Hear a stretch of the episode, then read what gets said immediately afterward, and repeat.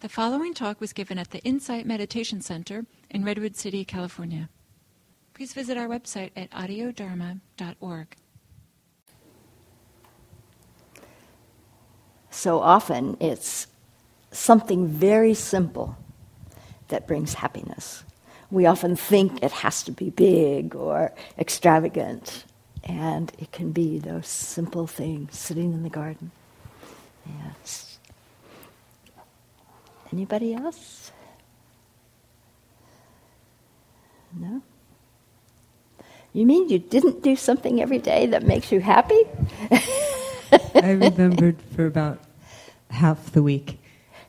And um, the something every day came pretty naturally. Um, try to do that anyway, just for sanity's sake. and it, and you're right. It was very simple. Sometimes it was just moments of quiet. Sometimes in our backyard, or taking a walk, and getting together with friends. Um, and similar with noticing what made me happy. A lot of times it could just be like a smile at a stranger or um, free time to myself that I actually decided to be quiet and eat instead of turning on the TV or something like that. So mm-hmm. it was very mm-hmm. nice when I remembered. I wish I'd remembered the last half of the week. it would have been helpful. Well, now you're being reminded you can do it. Yes. This coming week. Yeah, good. Anybody else? Yeah, Candace. Thank you, Berget. Oh. Yeah, I, I can echo on the other people's also their impression. I, for myself, it's a busy schedule when I usually sit in the morning, a cup of coffee, and looking out the window with a little garden, you know, little sound of water, and looking at the uh, mm-hmm. uh, trees and little plants just swaying in the window. It's just in the wind. It's, it was just very pleasant very calm effect instead of uh, just going around chasing after some pleasure. I found myself quite satisfied with those yeah. moments. Uh-huh. Have to have a cup of coffee in my hand, but that was really, really yeah. calming moment. Yes, yes. I have a friend who will be 90 in a couple of weeks. She lives on the third floor of Stevenson House, which is a, a, a senior citizen house next to uh, the Unitarian Church in Palo Alto. And there are trees right outside her window, and she calls it her tree house. And so often when I'm talking to her on the phone, she'll be talking about the birds or the leaves. Um, you know, they're changing, they're dropping, they're coming.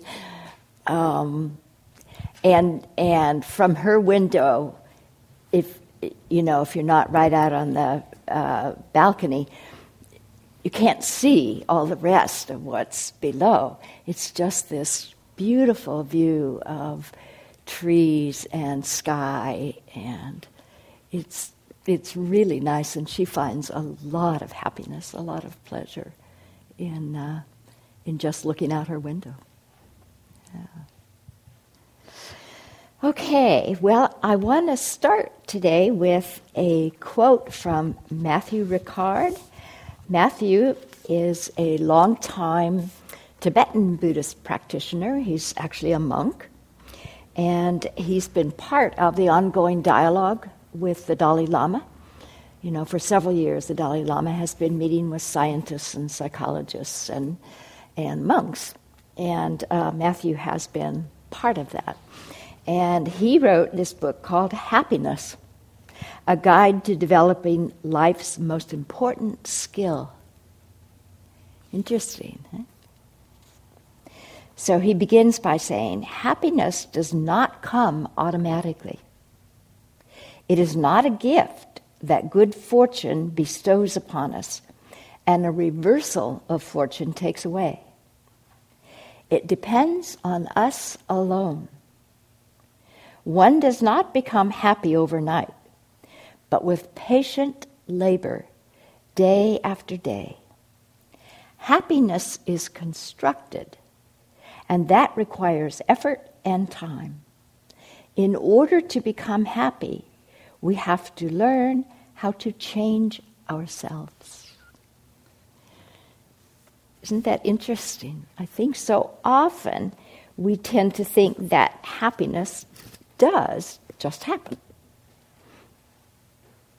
And we tend to think that it's dependent on the circumstances of our lives. You might remember from the documentary I mentioned last week that what was discovered that really only about 10% of our happiness is dependent on the circumstances in which we live. And 40% depends on us. 40% is under our control. We have some choice about. So it behooves us then to pay attention to what creates or what cultivates happiness. And to remember that we are not, we're not victims. we're not victims of our circumstances, or we're not, um, we're not victims of happiness or not happiness. Although that same documentary did find that they said 50% is dependent on uh, the families in which we grew up. Uh, partly, partly our experience in that family, and, and partly genetic or biologic. Some families tend towards happiness, and some tend towards suffering or unhappiness. And as we're growing up in that culture, of course, we tend to take it on. But when we understand that nearly half is up to us, then we can change that tendency. It's only a tendency, and we can learn to change it. Sylvia Boorstein has written a book, Sylvia is a teacher at Spirit Rock, called Happiness is an Inside Job. Again, suggesting that, um, that we have a good deal of control over our happiness. So, do all of you or any of you, are you familiar with Rick Hanson's book, Hardwiring Happiness? No? Rick has spoken here, not for a while. He's a longtime practitioner, a psychologist, and has been very interested in um, neuropsychology, and especially in the new findings on neuroplasticity.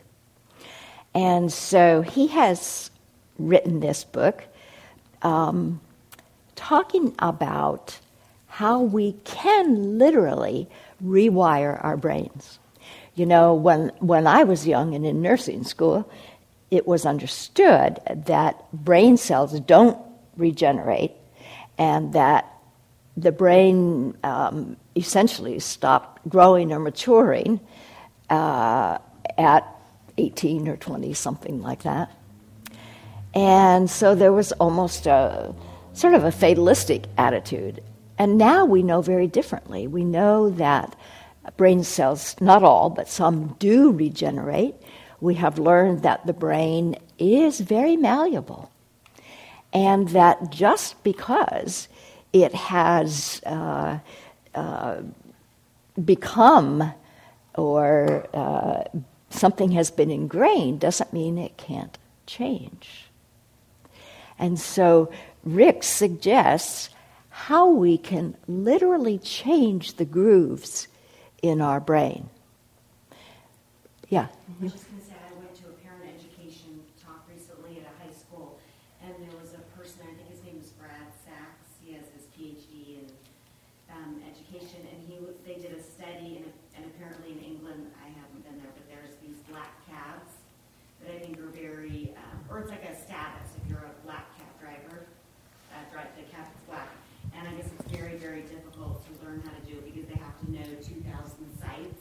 Uh-huh. an area uh-huh. or some number that's very high. And these are adult people learning how to do it. So they had to take a class that was like a year or two long and then take the test to ride the cab to drive the cab. Mm-hmm. And they studied the people's brains who took the test before and after. And they showed that the part of the brain that can learn more information, how it had grown in these adult people who had learned so much of the information mm. and all the details in order to pass the test. And it showed um, how much that area had grown and the activity in that area because there had been such an intense amount of memorization in a relatively short period of time. Mm-hmm. I thought that was, and he's telling it to us as, um, you know, parents of what we can do with our children, but I thought it was really right. interesting. Right, right. That literally we can keep learning mm-hmm. and um, adding to our brain for all of our life. Yes. So Rick begins by talking about how the brain has a negative bias. And he says this is because the early brain, the reptilian brain, um, needed to be aware of danger and any threat. And so the brain automatically looked for threats and for possible danger now we've sort of outgrown that. You know, life uh, isn't, at least physically, quite so threatening. And uh, now, probably what we need is more like, like contentment and happiness and um, much more, we call positive um, experiences or qualities, I should say. And so he says really that, that we shouldn't blame ourselves if we, have, if we tend to have a negative bias, if we see ourselves as being pretty negative. That comes kind of naturally with the territory. But now we can learn to change that.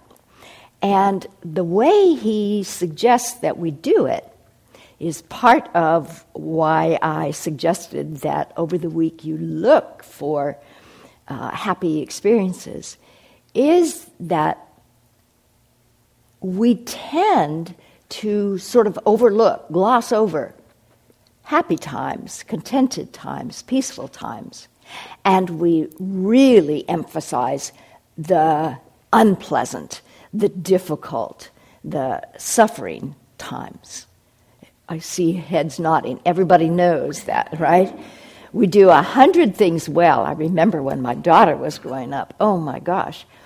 I could praise her a hundred times and then have one criticism. And what did she latch onto? That one criticism. All you do is criticize. but that's that comes kind of naturally. But the good news is we can change that. And we change it by consciously, um, deliberately being aware of the happy times, the contented times, the, um, the times that actually come automatically all the time. And Rick says just what so many of you said that it can be very small things he, he used the phrase, subtle is significant. I like that. Something so subtle or so small can be very significant. And what he suggests that we do is learn to pay attention, teach ourselves, um, keep remembering, just like mindfulness, to pay attention to those happy times and then sort of underscore it. He says, enrich it and absorb it. Uh, what he means by that is linger with it for more than a split second. He says between five and ten seconds. So you notice that you're having a pleasant experience. Stay with it, even five more seconds makes a difference. And let yourself really experience it. Let yourself feel it. Don't let yourself just dismiss it or let it go by, but really take it in and feel it in your body. Experience it in your body. You know, the ba- body is grounding. And when we go to the body for our experience, that tends to ground our experience. And by doing this, we can literally change our attitude, change our experience of happiness. So people say, well, isn't that just the power of positive thinking? Or we're just, it's kind of Pollyannish, we're just creating um, positive circumstances. Well, yes, we might be creating them, but what's wrong with that? we are purposely acknowledging and cultivating or creating happy times. We're not denying or pushing away or ignoring unhappy times. We're just making sure that we also acknowledge and experience the happy times. You know, the Buddha suggested that it was very important that we notice when we were happy, when things were going well, when we were being skillful. These kinds of things. He didn't, even though he taught about suffering and the end of suffering, he didn't suggest that all our attention should be on suffering. In fact, the opposite. He said that it was very important to be aware when we weren't suffering. It was very important to be aware when we aren't angry, when we aren't fearful, when we aren't um, unhappy or despairing or whatever. It is just as important, maybe more so, that we pay attention to when we are happy. So we're not denying anything. We are just maybe reinforcing, cementing um, our positive experience. So he calls it taking in the good. And let's just for a moment do that, practice that.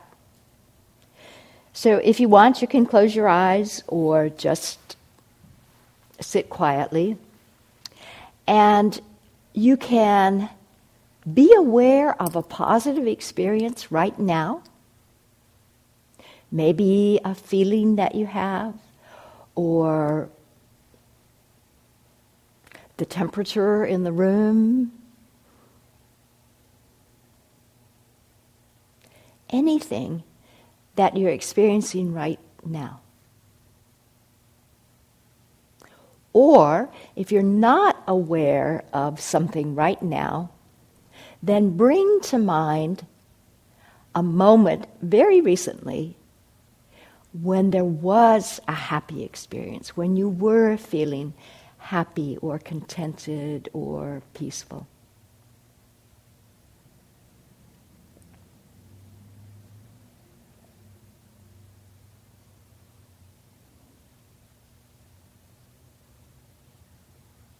Now let yourself just be with that experience, not embellishing it, not doing anything with it except being aware of it, noticing it and experiencing it.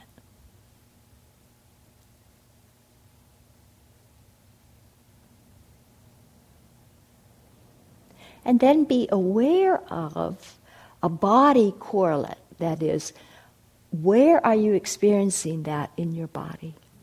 Or can you feel it? Can you experience it in your body?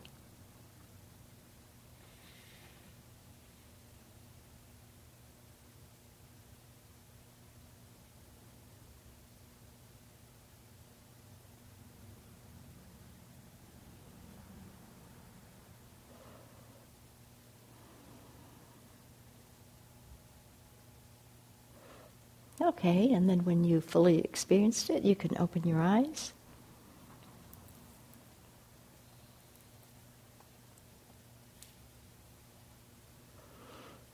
And how was that? Anybody care to comment?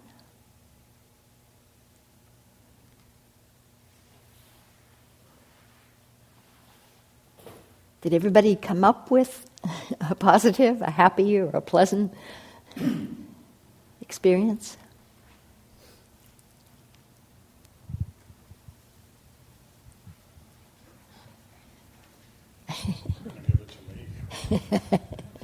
I'm so happy.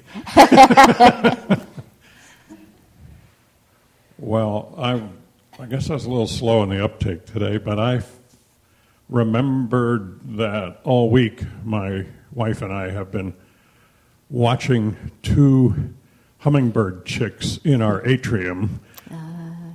grow and develop, and th- we think they're about to burst from the nest shortly. But it was it's been very wonderful to watch this experience. And if I analyze it, I have no idea why it seems to bring about happiness, but it does. Yes, yes. So you really didn't forget. So I thought. Of, so I thought about this morning, uh, looking at them this morning yeah. before I came here. Yes, lovely. And and now, as we did this, uh, you could bring it to mind. You could really feel it, experience it. I could. Mm-hmm. Great perhaps in a way that you might not have? Oh, if we, sure. Yes, yes. the whole little exercise made me much more aware, aware yeah. of how I was feeling when I watched them. Yes, yes. Good. We have two corgis that love to chase after each other in the backyard, and that's what I. Whenever I think of joy, I think of that because it is so cute. It just, it just, you just can't help but get happy watching them. Um, there's actually a term that um, corgi lovers use. They they frap. Frap. They frap. and then they just start running around, you know, frapping just happily and dancing and springing and you know, and you just can't help but be happy whenever you see them frapping. That's a great word. because they act like they've been drinking frappuccino? yes. so that's just a momentary experience, but, but that gives you the, um, the experience of what you can do to, to anchor, we say, a pleasant or a happy experience. Just bringing it to mind, or if you're experiencing it, really taking it in as you are experiencing it. And over time, not you know, immediately, as Matthieu says, it takes time. it's not going to happen overnight, but with time, you can literally change the brain. You can literally rewire or change the grooves that you have worn in the brain. And it's very pleasant to do, isn't it? So I'm hearing myself using pleasure or pleasant and happy interchangeably. We do that a lot.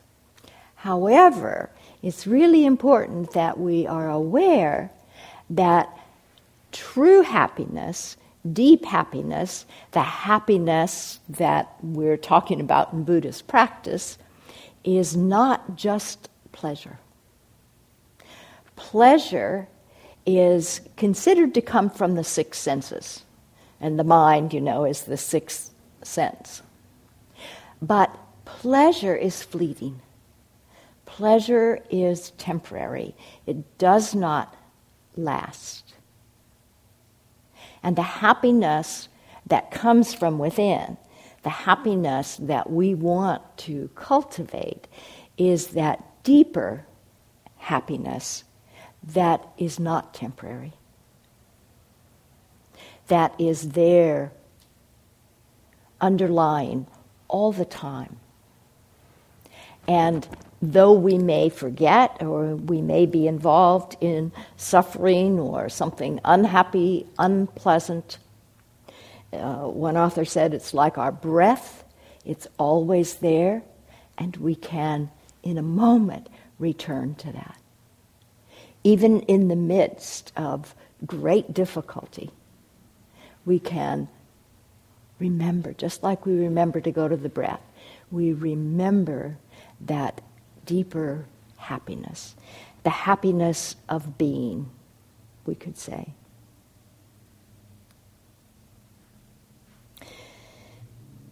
So, what is the role of suffering in cultivating happiness? There is suffering in the world, right? We get born in these bodies, there will be suffering. The Buddha did not suggest that, that we would get away from all pain, but the suffering that is human created is what we can become free of. Until we're completely free of suffering, we can learn to use our suffering. We can learn from it. Instead of wallowing in it or pushing it away or denying it, we can actually turn and face it even embrace it and learn, learn from it, grow from it. It actually can help us to develop inner strength. Suffering points us to our clinging. Where are we clinging? I've heard a number of people say that Ajahn Chah, you know, the um, well revered teacher in, in uh, Thailand, would say to his monks, Are you suffering? Ah, clinging. so when we're suffering, there's some clinging going on. And we can use that experience of suffering as an opportunity to look for where are we clinging. And as Joseph Goldstein says, sometimes it's very, very subtle. And it can take um, some time to discover. But if we're mindful, if we pay attention, we can ultimately find uh, what are we hanging on to? Maybe a view, maybe a belief maybe some self identity, some sense of ourselves. We can actually also, through the practice of Tonglen, do you all know? Uh, anybody know of Tonglen? It's a Tibetan practice where we literally breathe in suffering, the suffering of someone in particular, or the suffering of humanity and breathe out peace or calm or happiness. So let's do that just for a moment.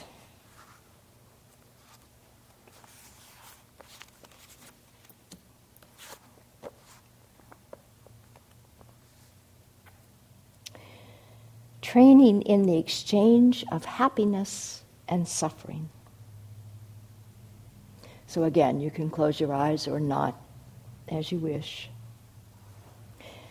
Begin by generating a powerful feeling of warmth, loving kindness, and compassion for all beings.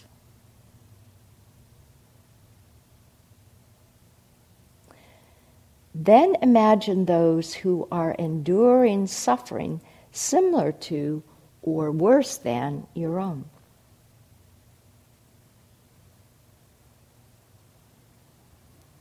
As you breathe out, visualize that you are sending them all your happiness, vitality, good fortune, health, and so on on your breath in the form of cool, white, luminous nectar.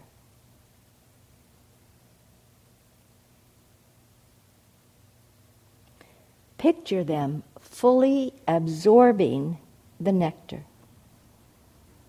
which soothes their pain and fulfills their aspirations.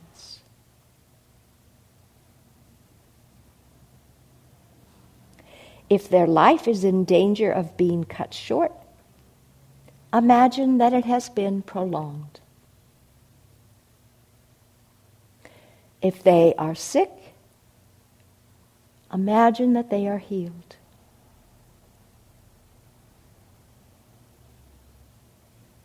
If they are poor and helpless,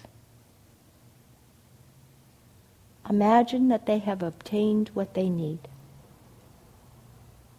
If they are unhappy, that they have become full of joy.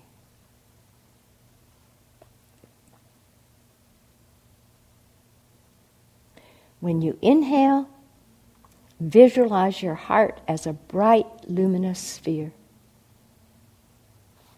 Imagine that you are taking upon yourself, in the form of a gray cloud, the disease, confusion, mental toxins of these people, which disappears into the white light of your heart without leaving any trace.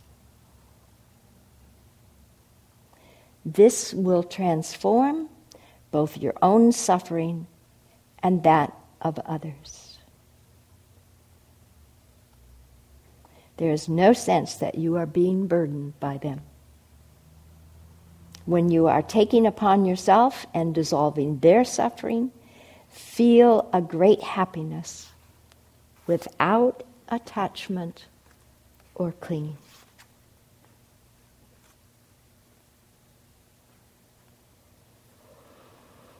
So, breathing in the suffering of others, whatever it is.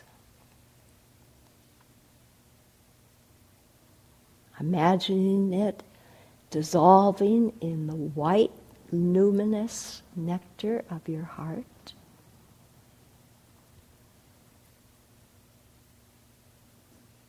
And breathing out tranquility and happiness.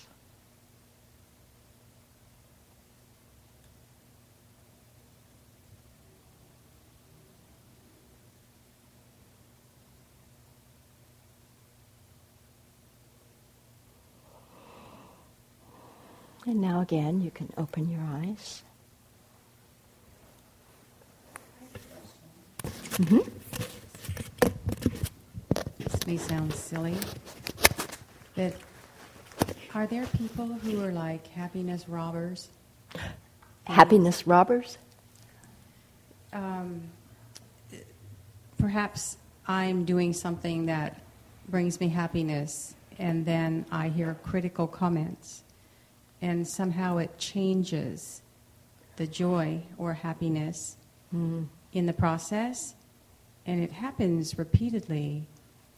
How might I change how I hear it that I don't lose that innate creation? Yes, good practice or, or good question. I think. Yeah, yeah. Um, I think yes.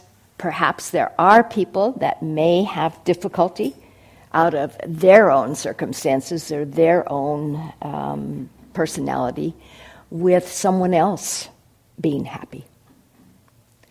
And a comment, a critical comment, uh, just at the right time can be a real zinger, can't it? It can then, for you, be an opportunity to practice. A couple of things. One, remembering that that came from them. And it really says more about them than you. It does not have to change your happiness. Even, even if it stings in the moment, you can be aware of that and say to yourself, I won't take this on. This is, this is them, not me. This does not have to destroy my happiness. And again, it may take practice, it may take time. You know, over and over you may need to remind yourself because you're used to being stung by what they say. And then at the same time, I think you could cultivate compassion for that person. Compassion for someone who might be so uncomfortable with happiness, probably themselves. if they don't, if it's hard to see it in you, then it must be very hard for them to experience. And just, you know, you can do loving kindness um, or just develop compassion for them who have such a difficult time with it. Does that help? Um, and that brings me to something that I did want to say, which is what, what can be barriers or resistances to happiness? And one can be a sense of not deserving. Sometimes we may all, at times, have a sense of not deserving to be happy for any number of reasons. Um, some of you that are close to my age may remember it was frequently said when we were growing up to be careful about being too happy because tomorrow you'd be crying. Boy, that put a damper on how much happiness and excitement we had as kids. You know, we'd get too exuberant. Well, that can lead to a sense of happiness not being okay or not deserving happiness. However, another author says that happiness is our birthright. And as the Dalai Lama says, we all want to be happy. Happiness is the purpose of life, he says. Yeah. Mm-hmm. I was just going to say, when I was little, my mom used to say, all you want to do is have fun. when I was little, my mom would say, all you want to do is have fun, like to all of us. And then now as an adult, I'm like, well, yeah. so I think I have that guilt thing and about, you know, that life's supposed to be hard and, mm-hmm. Mm-hmm. you know, we're not supposed to be joyful. And, and we want to be clear life can be hard. Life is hard. Much of the time, it is hard. However, that doesn't mean we have to be unhappy. We can learn, we can cultivate happiness in the face of difficulties. There's, there was a quote um, I loved. In the midst of winter, I discovered there is within me an invincible summer. Isn't that nice? in the heart of difficulty, we can find happiness. When we penetrate suffering, when we really see it clearly and allow it, we find happiness within that suffering. Seems paradoxical but it's true. And people that have done it have found that. And as we know, of course, there can be suffering in the midst of great pleasure. So, a few more things I want to mention in terms of cultivating happiness. Mm-hmm. The, the in, in the midst of winter, I discovered within myself an invincible summer.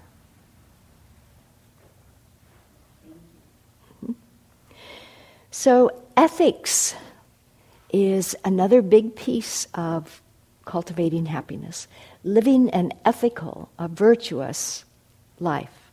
We may not necessarily think of ethics and happiness, but the Buddha very much taught that living an ethical life, a virtuous life, does lead to happiness, the bliss of blamelessness.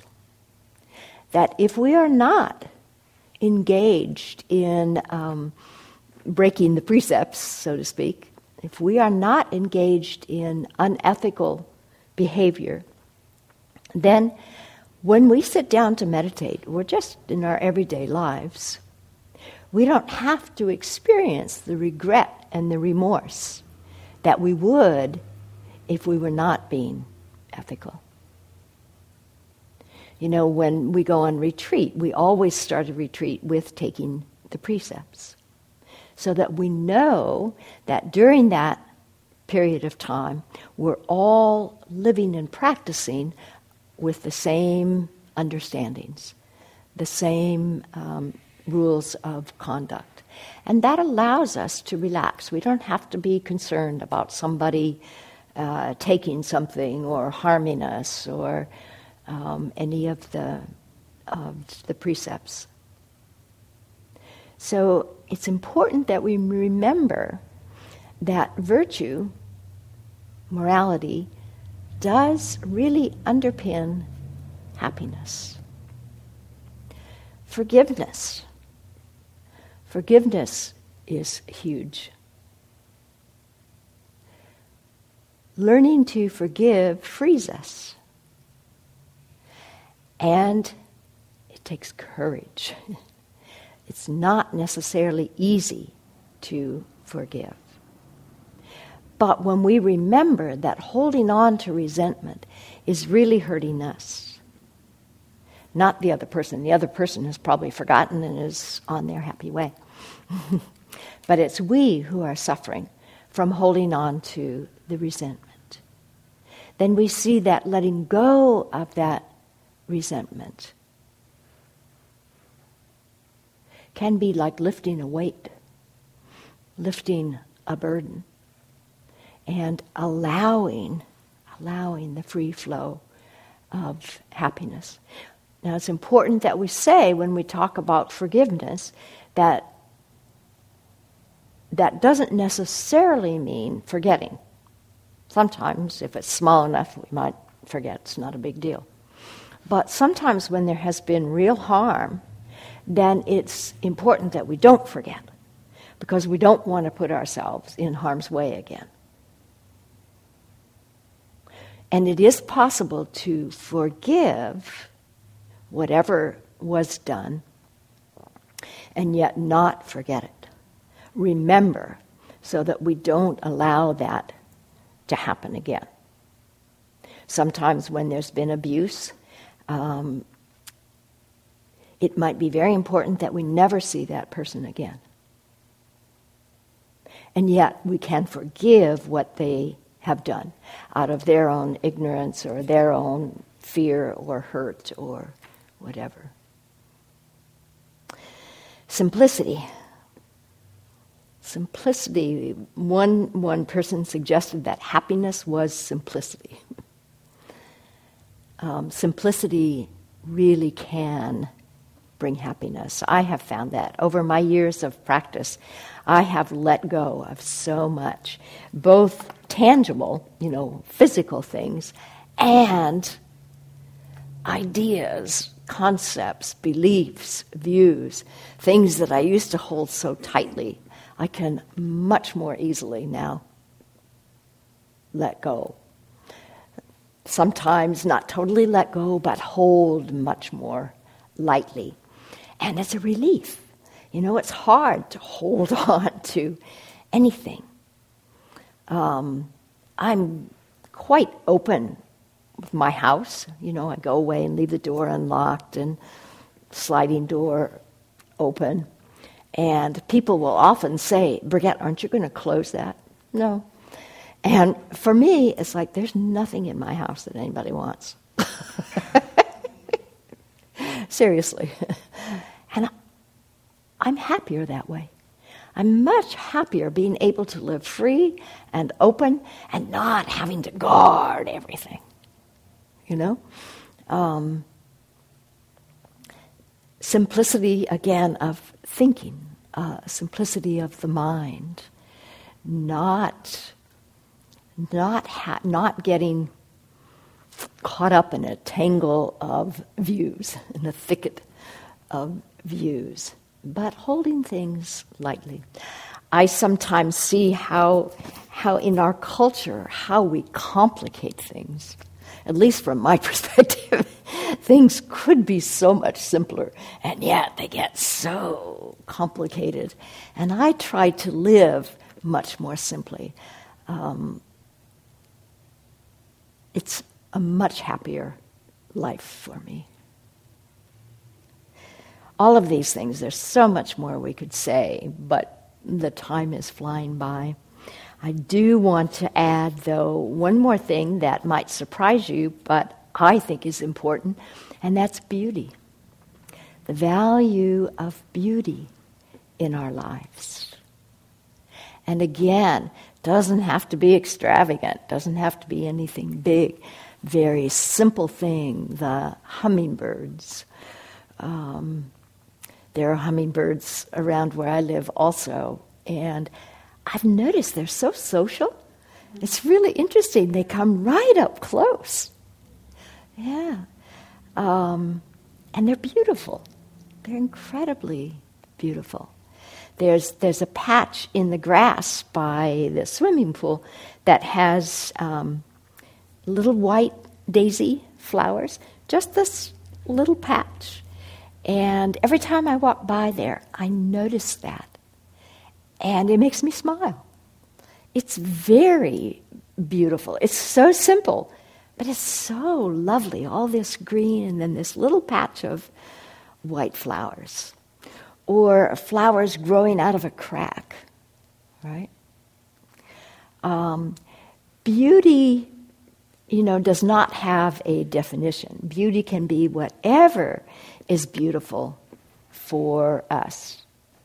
Music, for me, is part of beauty. And we might have very different tastes in music, but I think music is, is a universal language and is understood um, on a nonverbal way by everyone. Beauty brings calm and peace and happiness.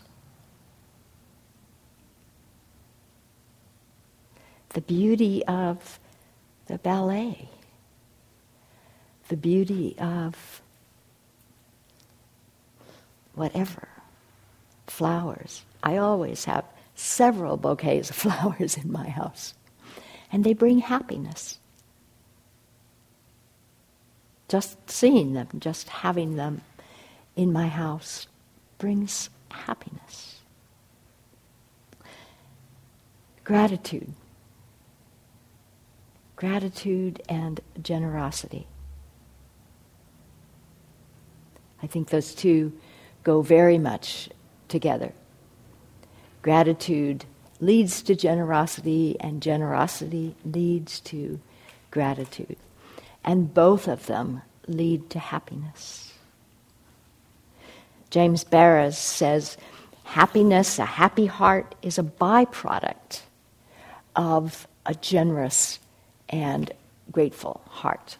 And I don't know if you're all familiar with James' book, Awakening Joy. Uh, James is uh, one of the founding Spirit Rock teachers. He teaches in Berkeley, and every year he does this course, Awakening Joy, based, of course, on Buddhist understanding, Buddhist teachings. You can do it online, or you can go to Berkeley, where he actually has the physical sessions. And he talks a lot about the practice of gratitude. And ultimately, just gratitude, not for something, but just an open heart, a grateful heart. It's said that Buddhist monks begin each day with a chant of gratitude. American Indian elders begin each of their ceremonies with prayers of gratitude. And Tibetan monks and nuns offer prayers for the suffering that has come their way. Imagine that. Prayers of gratitude for the suffering they have been given. They see it as a gift because they use it. Reminds me of Ram Dass, who, you know, had a, uh, an, a massive stroke, what, a dozen years ago. And although it was extremely painful at first, he has come now to see it as the grace of the Guru, a gift from his Guru. So, gratitude for everything that is in our lives. We can start with gratitude for certain things, and a gratitude practice is a wonderful practice to develop. I was doing it for a time, and just before I went to bed, I would just sit and either mentally or writing it down, make a list of what I was grateful for that day. And I found that I would start with um, sort of superficial things and then just go deeper and deeper and deeper. And it was amazing all the things that would come to mind that I was grateful for.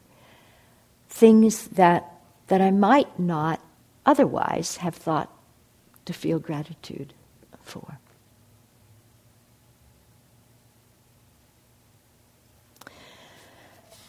So, um, it is just 11. Does anybody have anything you'd like to offer before we stop? Yeah.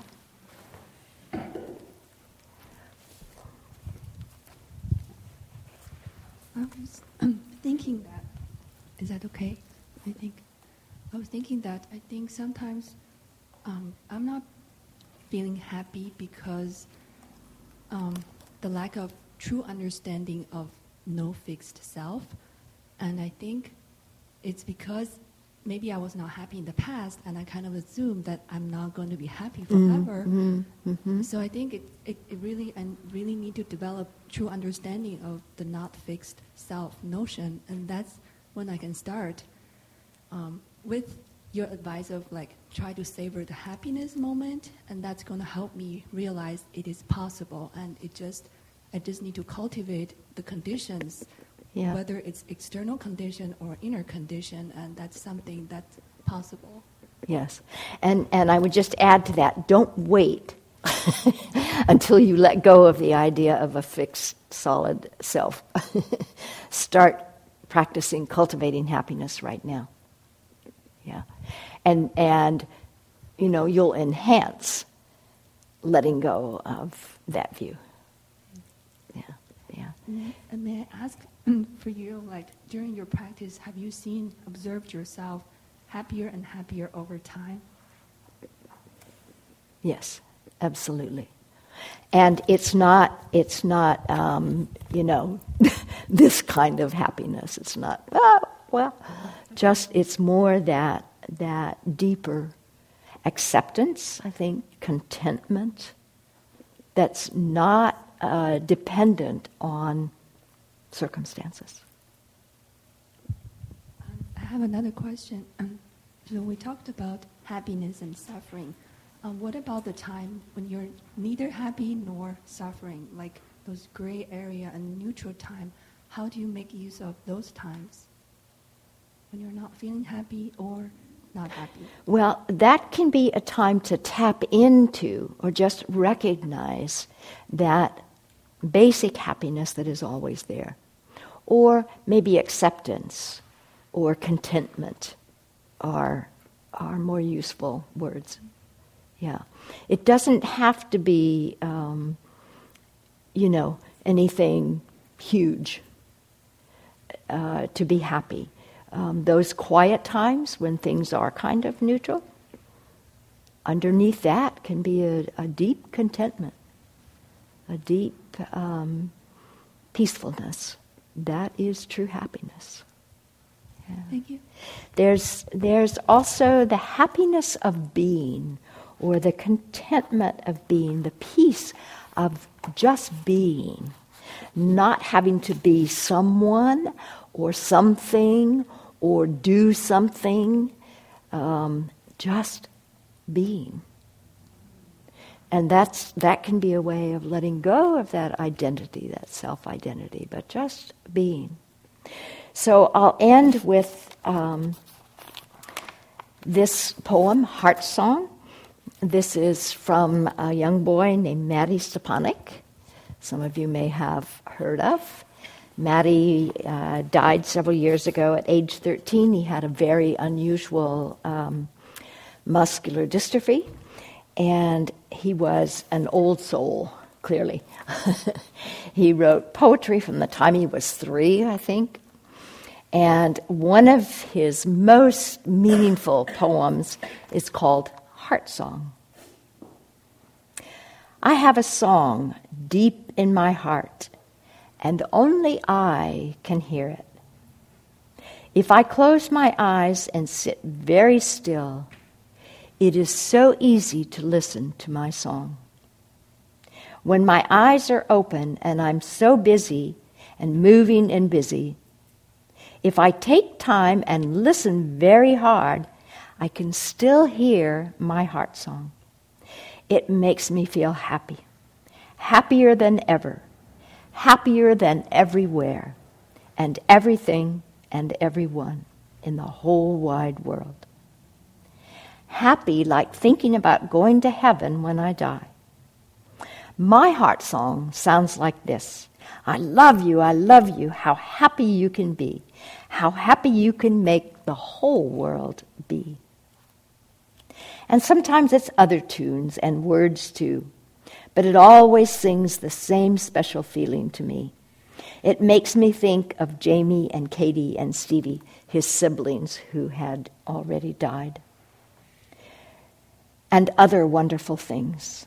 This is my special song. But do you know what? All people have a special song inside their hearts. Everyone in the whole wide world has a special heart song if you believe in magical, musical hearts, and if you believe you can be happy, then you too will hear your song.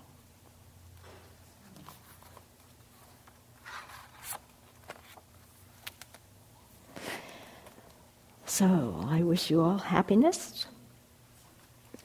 And I just remembered um, somebody asked for a copy of of, uh, yeah,